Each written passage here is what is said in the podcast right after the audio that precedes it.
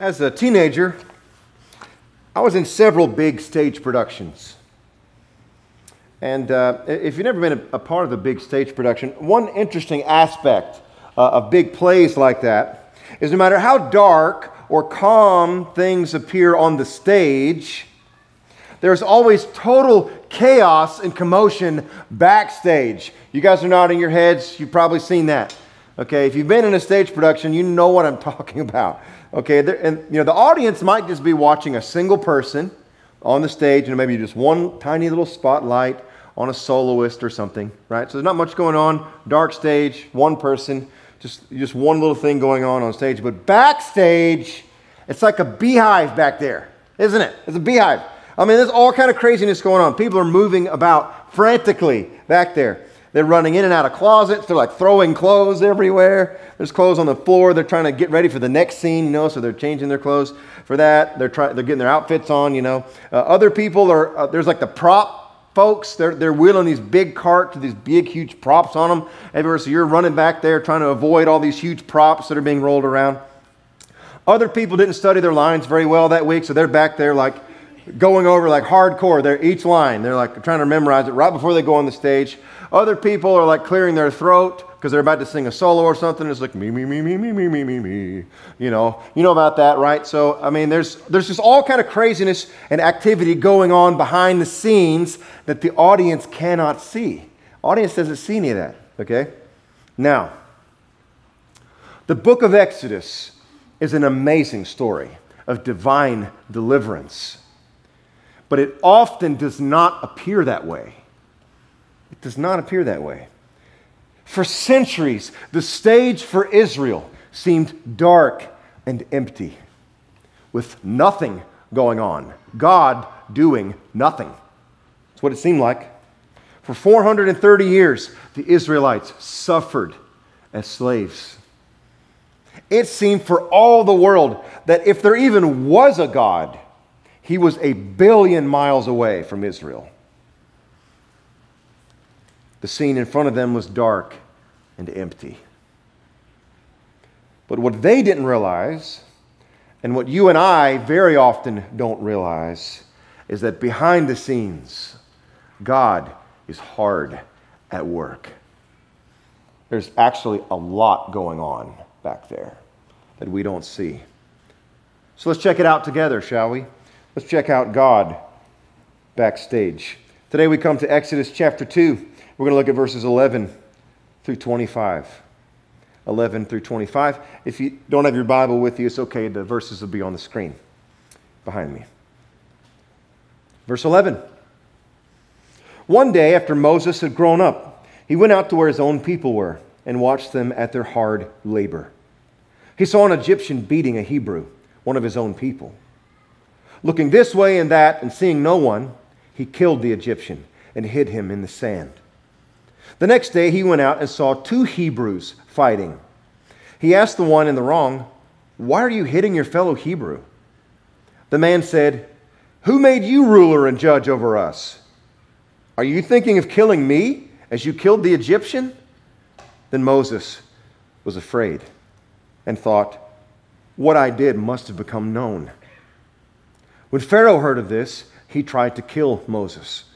But Moses fled from Pharaoh and went to live in Midian, where he sat down by a well. Now, a priest of Midian had seven daughters, and they came to draw water and fill the troughs to water their father's flock. Some shepherds came along and drove them away, but Moses got up and came to their rescue and watered their flock. When the girls returned to Reuel, their father, he asked them, "Why have you returned so early today?" They answered, "An Egyptian rescued us from the shepherds. He even drew water for us and watered the flock." "And where is he?" Reuel asked his daughters. "Why did you leave him? Invite him to have something to eat." Moses agreed to stay with the man, who gave his daughter Zipporah to Moses in marriage. Zipporah gave birth to a son, and Moses named him Gershom, saying, "I have become a foreigner in a foreign land." During that long period, the king of Egypt died. The Israelites groaned in their slavery and cried out and their cry for help because of their slavery went up to God. God heard their groaning, and He remembered His covenant with Abraham, with Isaac, and with Jacob. And so God saw the people of Israel, and God knew. This is God's word. So in this passage, we see three pictures. You can think of them as three scenes behind the scenes. So, when the stage is dark, quiet, and bare, what's God doing backstage? The first thing He's doing, number one in your outline, God is growing our faith. God is growing our faith.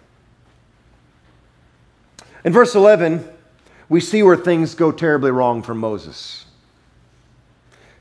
So he went out to his people. He's trying to identify with them because he is a Hebrew. So he's going out to the Hebrews. And he saw their tremendous burdens. And in particular, he saw an Egyptian taskmaster beating one of the Hebrew slaves.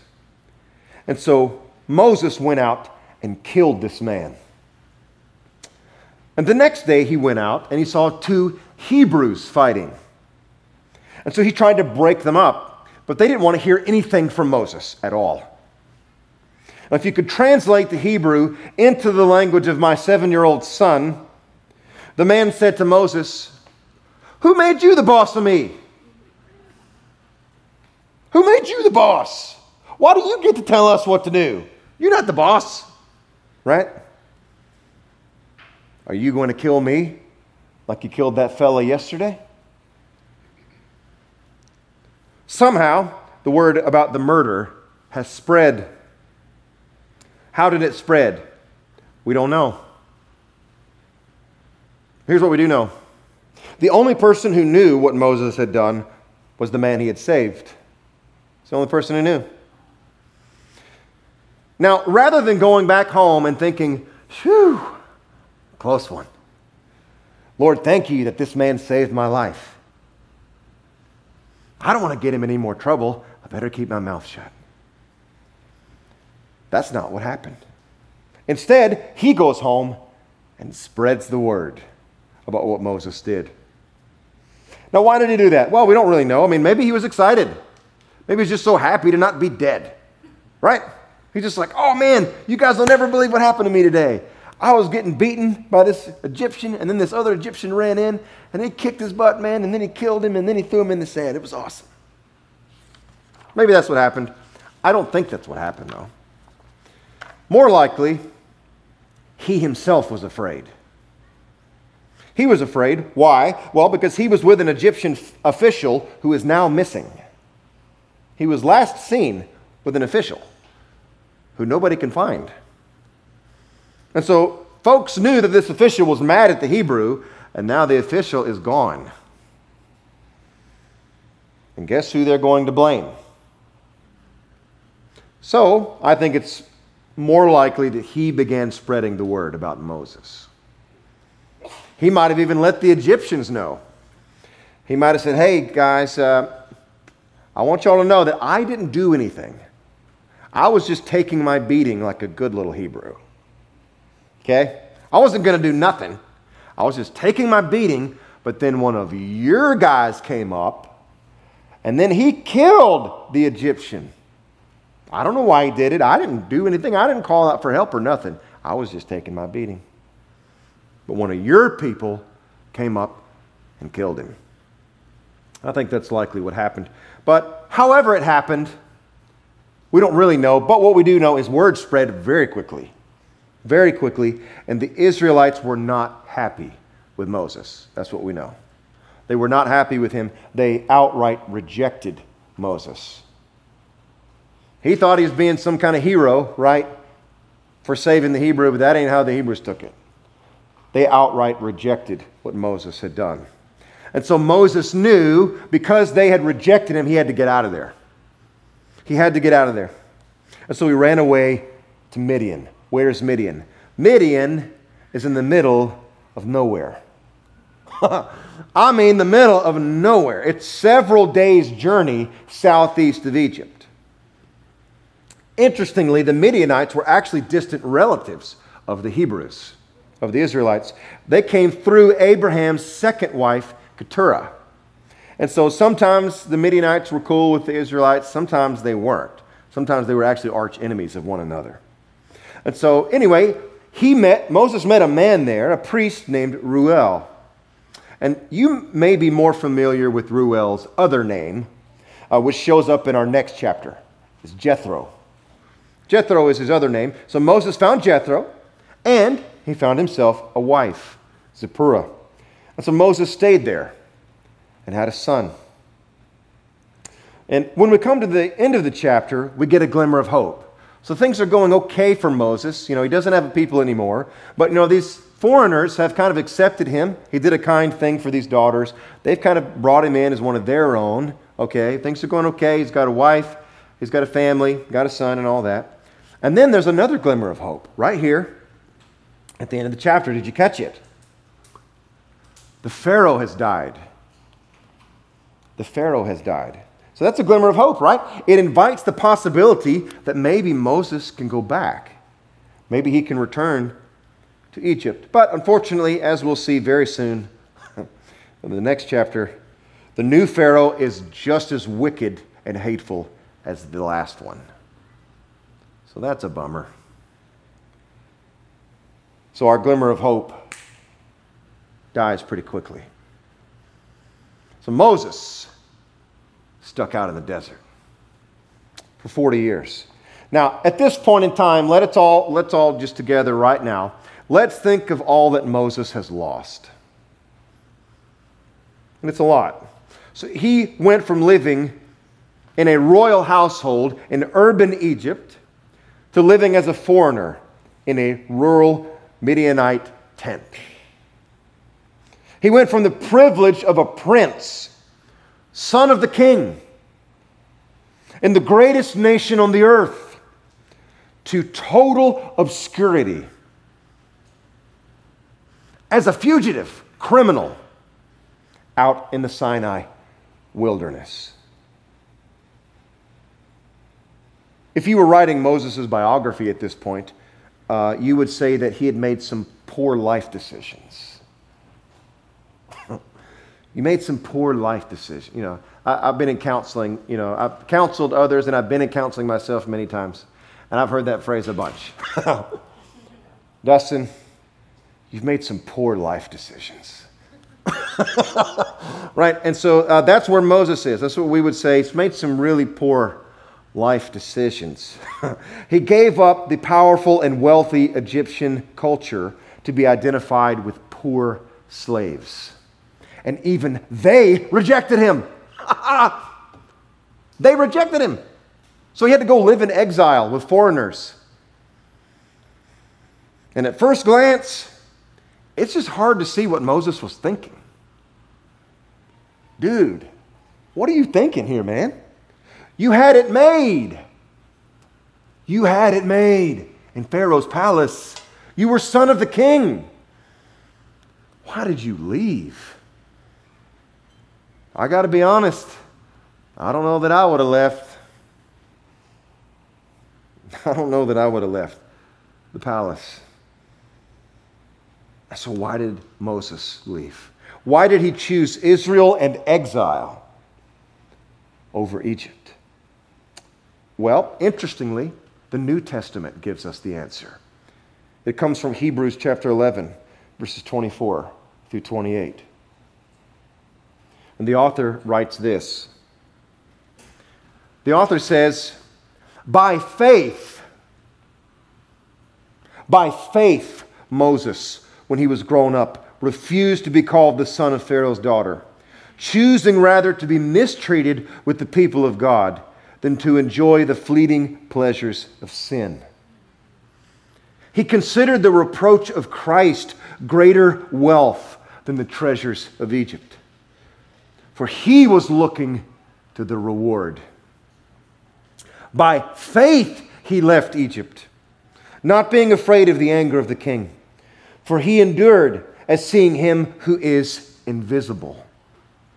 By faith, he kept the Passover and sprinkled the blood so that the destroyer of the firstborn might not touch them. So, we don't know how exactly. We don't know when exactly, but in some very real way, Moses heard the gospel. He heard the gospel, and he believed it. He believed it. Now, you and I get a much clearer version of the gospel than what Moses got, certainly, as we are on this side of the cross. But Moses got it somehow. And he understood. He understood right away that the treasures found in the gospel are far greater than his inheritance in Egypt. Far greater. And he understood that it was better to be exiled in Midian and mistreated with his people than to miss out on this treasure. And so, it was by faith that he traded the palace for the desert. By faith. And it was out in that desert that his faith would grow and grow and grow. It was out there in the desert that he would learn to trust himself less and less and learn to trust God more and more. So what does that mean for you? Here's what it means. Never think that God is wasting your time. Never think that, because he's not. Even when you think your life is in the desert, you think you're in a place you shouldn't be. You might be sitting here this morning and you're thinking to yourself, I never thought I'd still be in Alabama. Dadgum Huntsville, Alabama. Are you kidding me? Maybe you're thinking that today. Or maybe you're thinking, gosh, I never thought I'd still have this job. I never thought I'd still be single. Maybe you're a teenager and you think, I never thought I would still be unpopular. I thought by now I'd have more friends and more acceptance. Or maybe you're thinking, I never thought I'd still have this house. I never thought I'd still have this X, Y, and Z, fill in the blank. Maybe that's you today. You think you're in the desert. I have two things to tell you on this point. First, God doesn't owe you anything. So that's really important. Let's just get that out of the way right off the bat here. He actually doesn't owe you anything. He doesn't owe you a happy life. He doesn't owe you a bigger house. He doesn't owe you a better job. He doesn't owe you any of that. In fact, he doesn't even owe you your next breath. Every inhale and exhale is a gift. It's a total gift. He doesn't owe you anything else. Uh, that's first of all. Second of all, though, God doesn't work on your timetable. He never has, and he never will. But here is the promise, the wonderful promise, that if you belong to him, then you can be certain that he is always working backstage for you. When you're in the desert, when your stage is empty and dark and bare, you can be certain that God is backstage. And he's busy as a bee back there. And what is he busy as a bee doing? What he's busy doing back there is he's working to get you to stop trusting yourself. That's what he's busy doing backstage. He's trying to get you to stop trusting your dreams, your vision for your life, your efforts, your talents, your intelligence. He's trying to get you to stop it. In great love and wisdom, he's trying to get you to stop it, to stop trusting yourself and to start trusting in him alone. He's growing your faith out there in the desert. He's growing mine too. That's point number one. Point number two. So God's growing our faith. Backstage, what else is he doing? What else is happening backstage? Point number two. God hears, remembers, sees, and knows. God hears, remembers, sees, and knows. What do I mean? Well, while all of this is happening,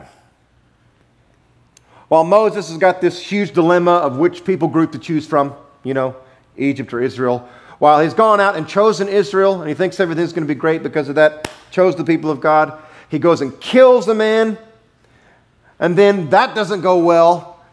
His own people rejects him. Then he, he runs to Midian, and then he is super nice to these gals, and he meets a wife, and he has a son, and he spends forty years out there in the desert. And while all of that is happening, God is well aware of Moses and what's going on with him. And not only is God well aware of what's going on with Moses, he's well aware of what's going on with the nation of Israel. Not just for those forty years, but for over four hundred years, God was well aware. Look at verses twenty-four through twenty-five. And God heard their groaning, and God remembered His covenant with Abraham and Isaac and with Jacob. God saw the people of Israel, and God knew. Now, in those two verses are four of the most stunning, beautiful, remarkable verbs you'll ever find. In fact, if you have a paper Bible, I guess you can do that in your Bible app too. Highlight these verbs. These are awesome verbs here, folks. What are they? God heard, remembered, saw, and knew. God heard, remembered, saw, and knew. Now, this is the very first occurrence in the Bible of the word remember. It's the first one. And it's a very important word in the Bible. God is often said to remember the recipient of His covenant, or He remembers a promise that He made to someone or some people group. And so this language occurs more than a dozen times in the Old Testament. But I know what you're thinking. How could God remember something? Right? Well, what we need to, we need to see is that the word remember, when it refers to God remembering, it's not used literally, as if God zones out and forgets where He puts His car keys. That's not what happens with God. He's omniscient, okay? He doesn't forget anything, all right? He's not like you and I. He doesn't zone out at any time. So what does it refer to? Well, God's remembering involves moving toward the object of His memory. That's what it means for God to remember. For God to remember is to act. He moves toward the object of His memory. But another interesting word is found a lot in the Old Testament too, and it's that God forgets. God forgets. And you say, now wait a minute, preacher, you just said God doesn't forget His car keys. Right. That word's not used literally either. Okay? That's not literal either. So what does it mean for God to forget? Well, it means His refusal to act. His refusal to act. So His remembering means God chooses to act.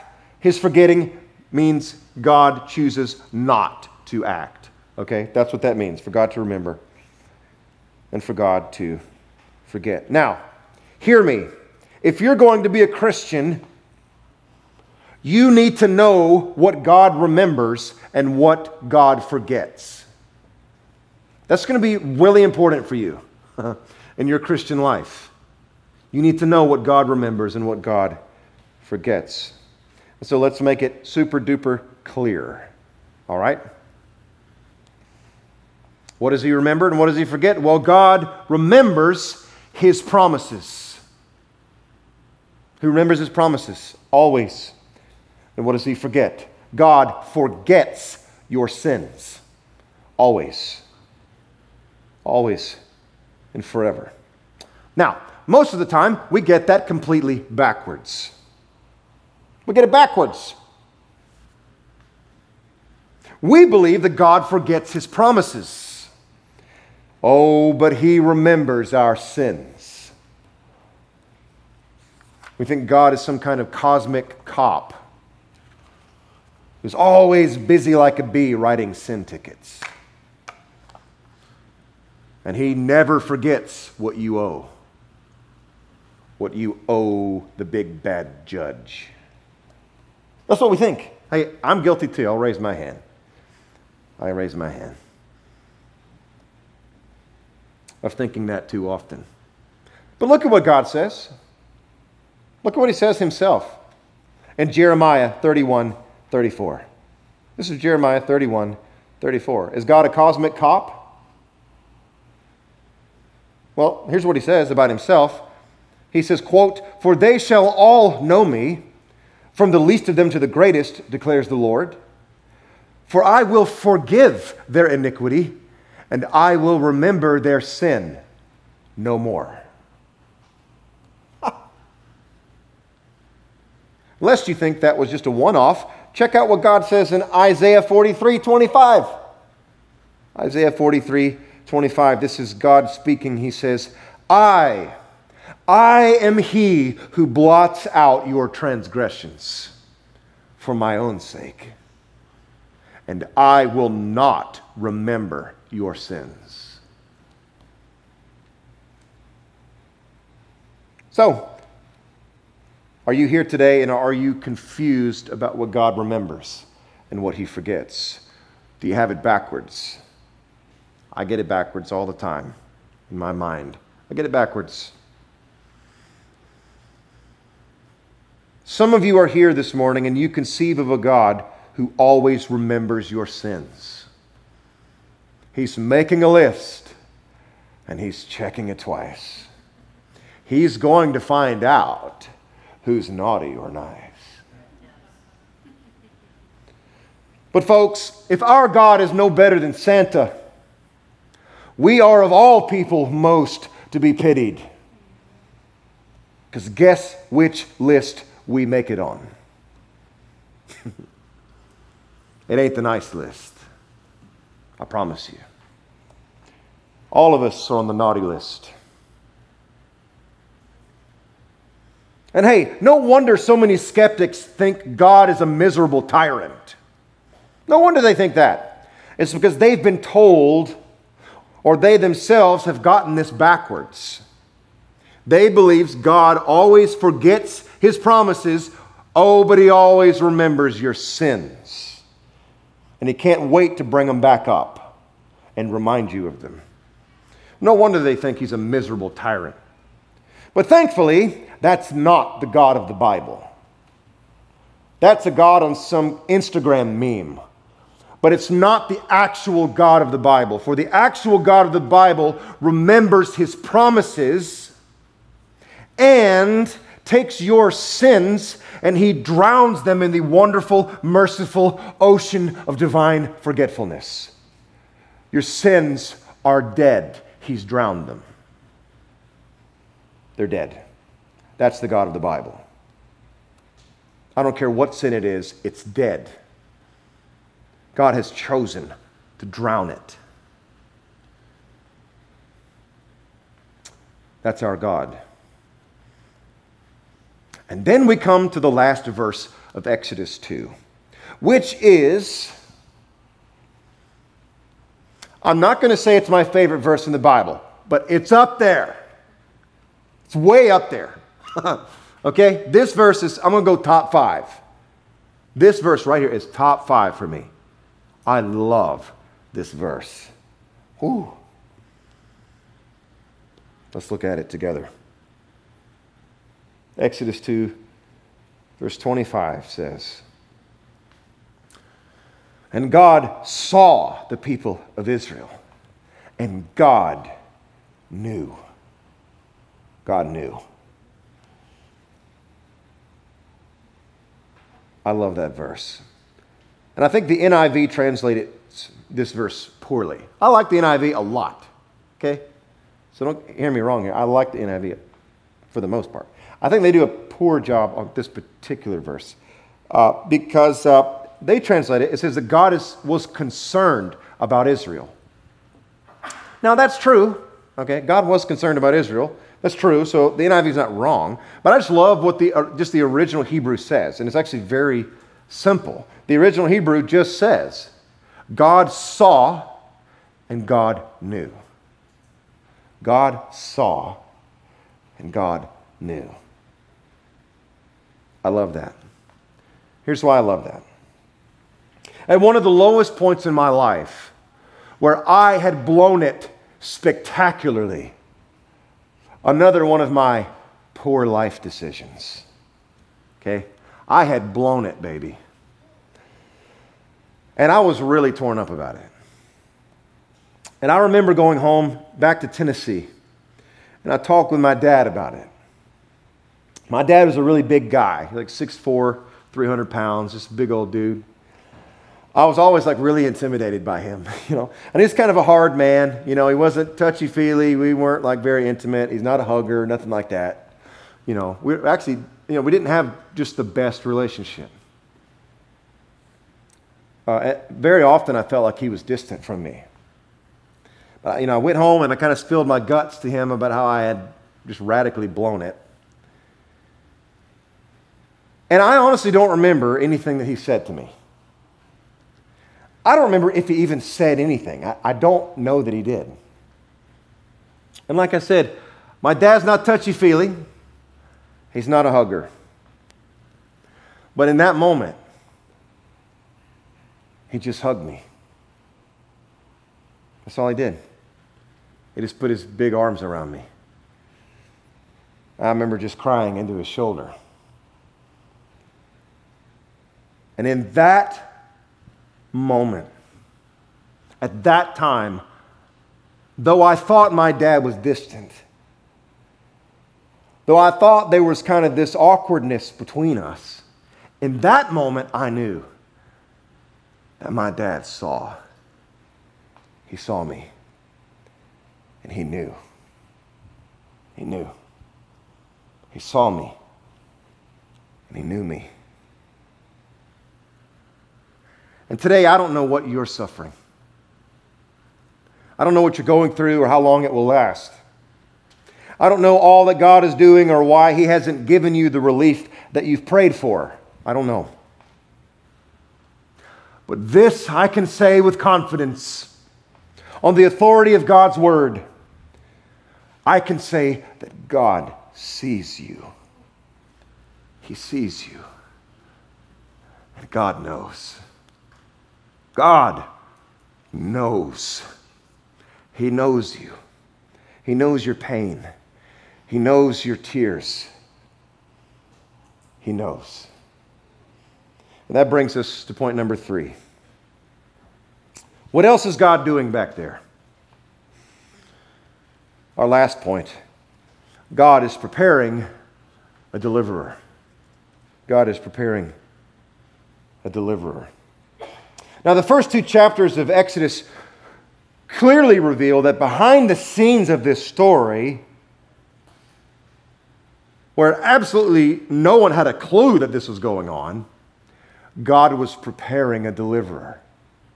Even the deliverer himself had no idea. Had no idea that this was happening. Israel didn't know.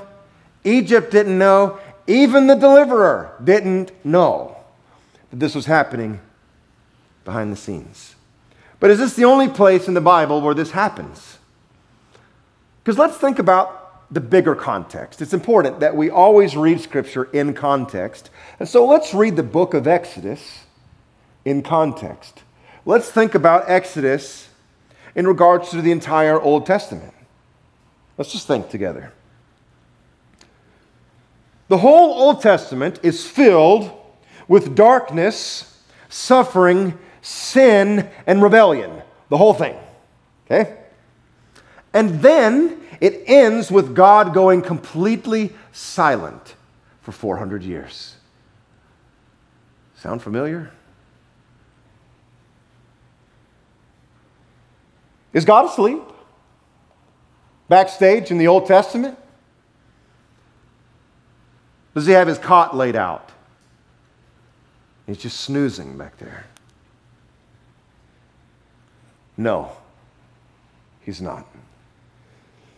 God is very, very busy. Very busy. He is very busy preparing for another deliverer to come. A deliverer far greater than Moses. You see, he is the one whom Moses foreshadows. One who will, just like Moses, be rejected by his own people. A deliverer who will also leave his privileged position as son of the king. He will leave behind all his power, authority, and riches, and he will come be identified with poor, mistreated people. Just like Moses, God will prepare him out in the wilderness. And just like Moses, he will come to set his people free. But when he does, the people will prefer bondage over freedom, telling him, "You're not the boss of me. Give us Barabbas. Give us Barabbas." And so, in order to save them, in order to save us, our great deliverer will take onto his own shoulders all our tears, all our weaknesses, all our suffering, all our pain, and all our sin. And he will be crushed by them in our place. In our place, he will be crushed. My friends, God knows your pain because he has suffered it himself. And he knows your sin because he became your sin.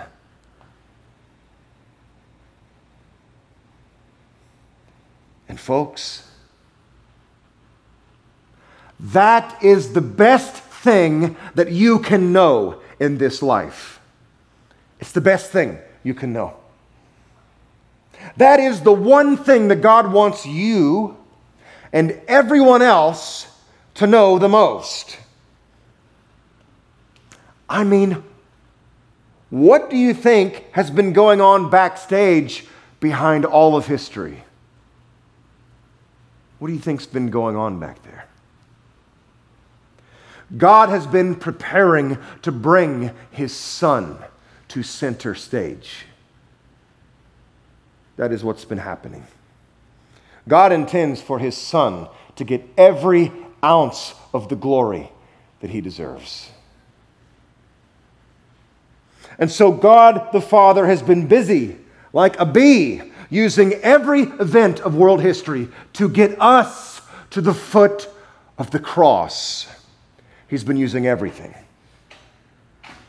If you don't believe me, read Revelation chapter four and five. That's your homework. Revelation four and five, if you don't believe me.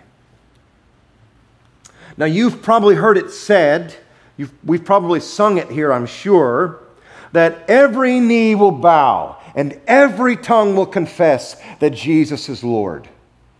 That's a verse we love. That's a verse we say amen to. That's a verse we raise our hands to and we love to sing.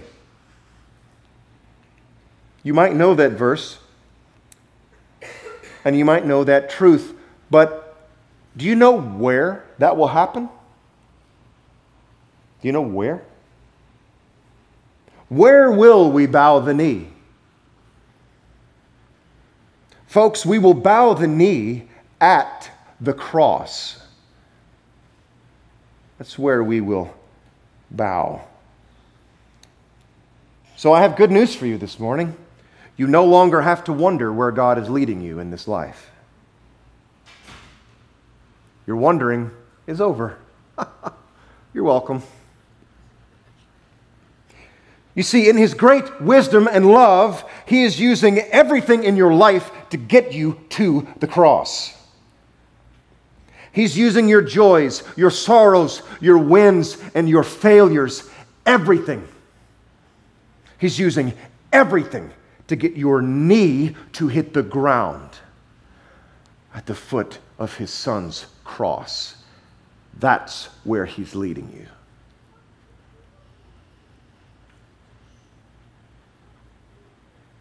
And you say, but I don't want to go there. I don't want to go. Well, too bad. God intends for his son to get every ounce of the glory that he deserves for who he is and what he has done. And so he is leading all of us, every single last one of us, to the cross.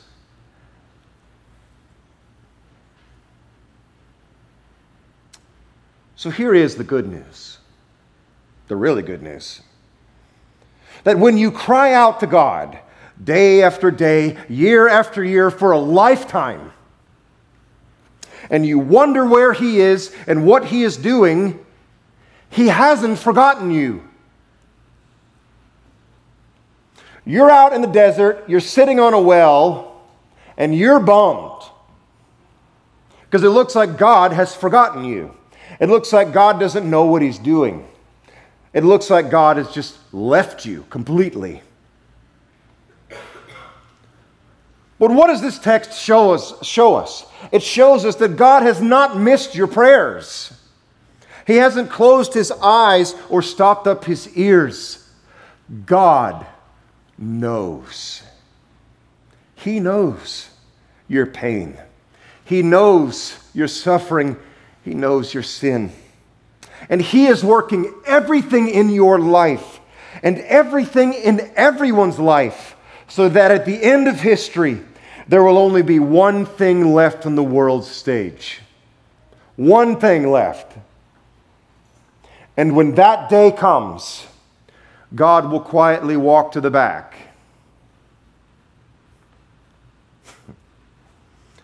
And he'll flip on the spotlight on a suffering Savior, on an old rugged cross. That will be the only thing left on the world's stage. And when our eyes behold him, every knee will bow and every tongue confess that Jesus is Lord. And you and I, we will throw our hands in the air and we will join billions and billions of saints and angels crying out in a loud voice, "Worthy is the Lamb who was slain." What's the point of your life? What's the point of history? Jesus. Jesus is the point.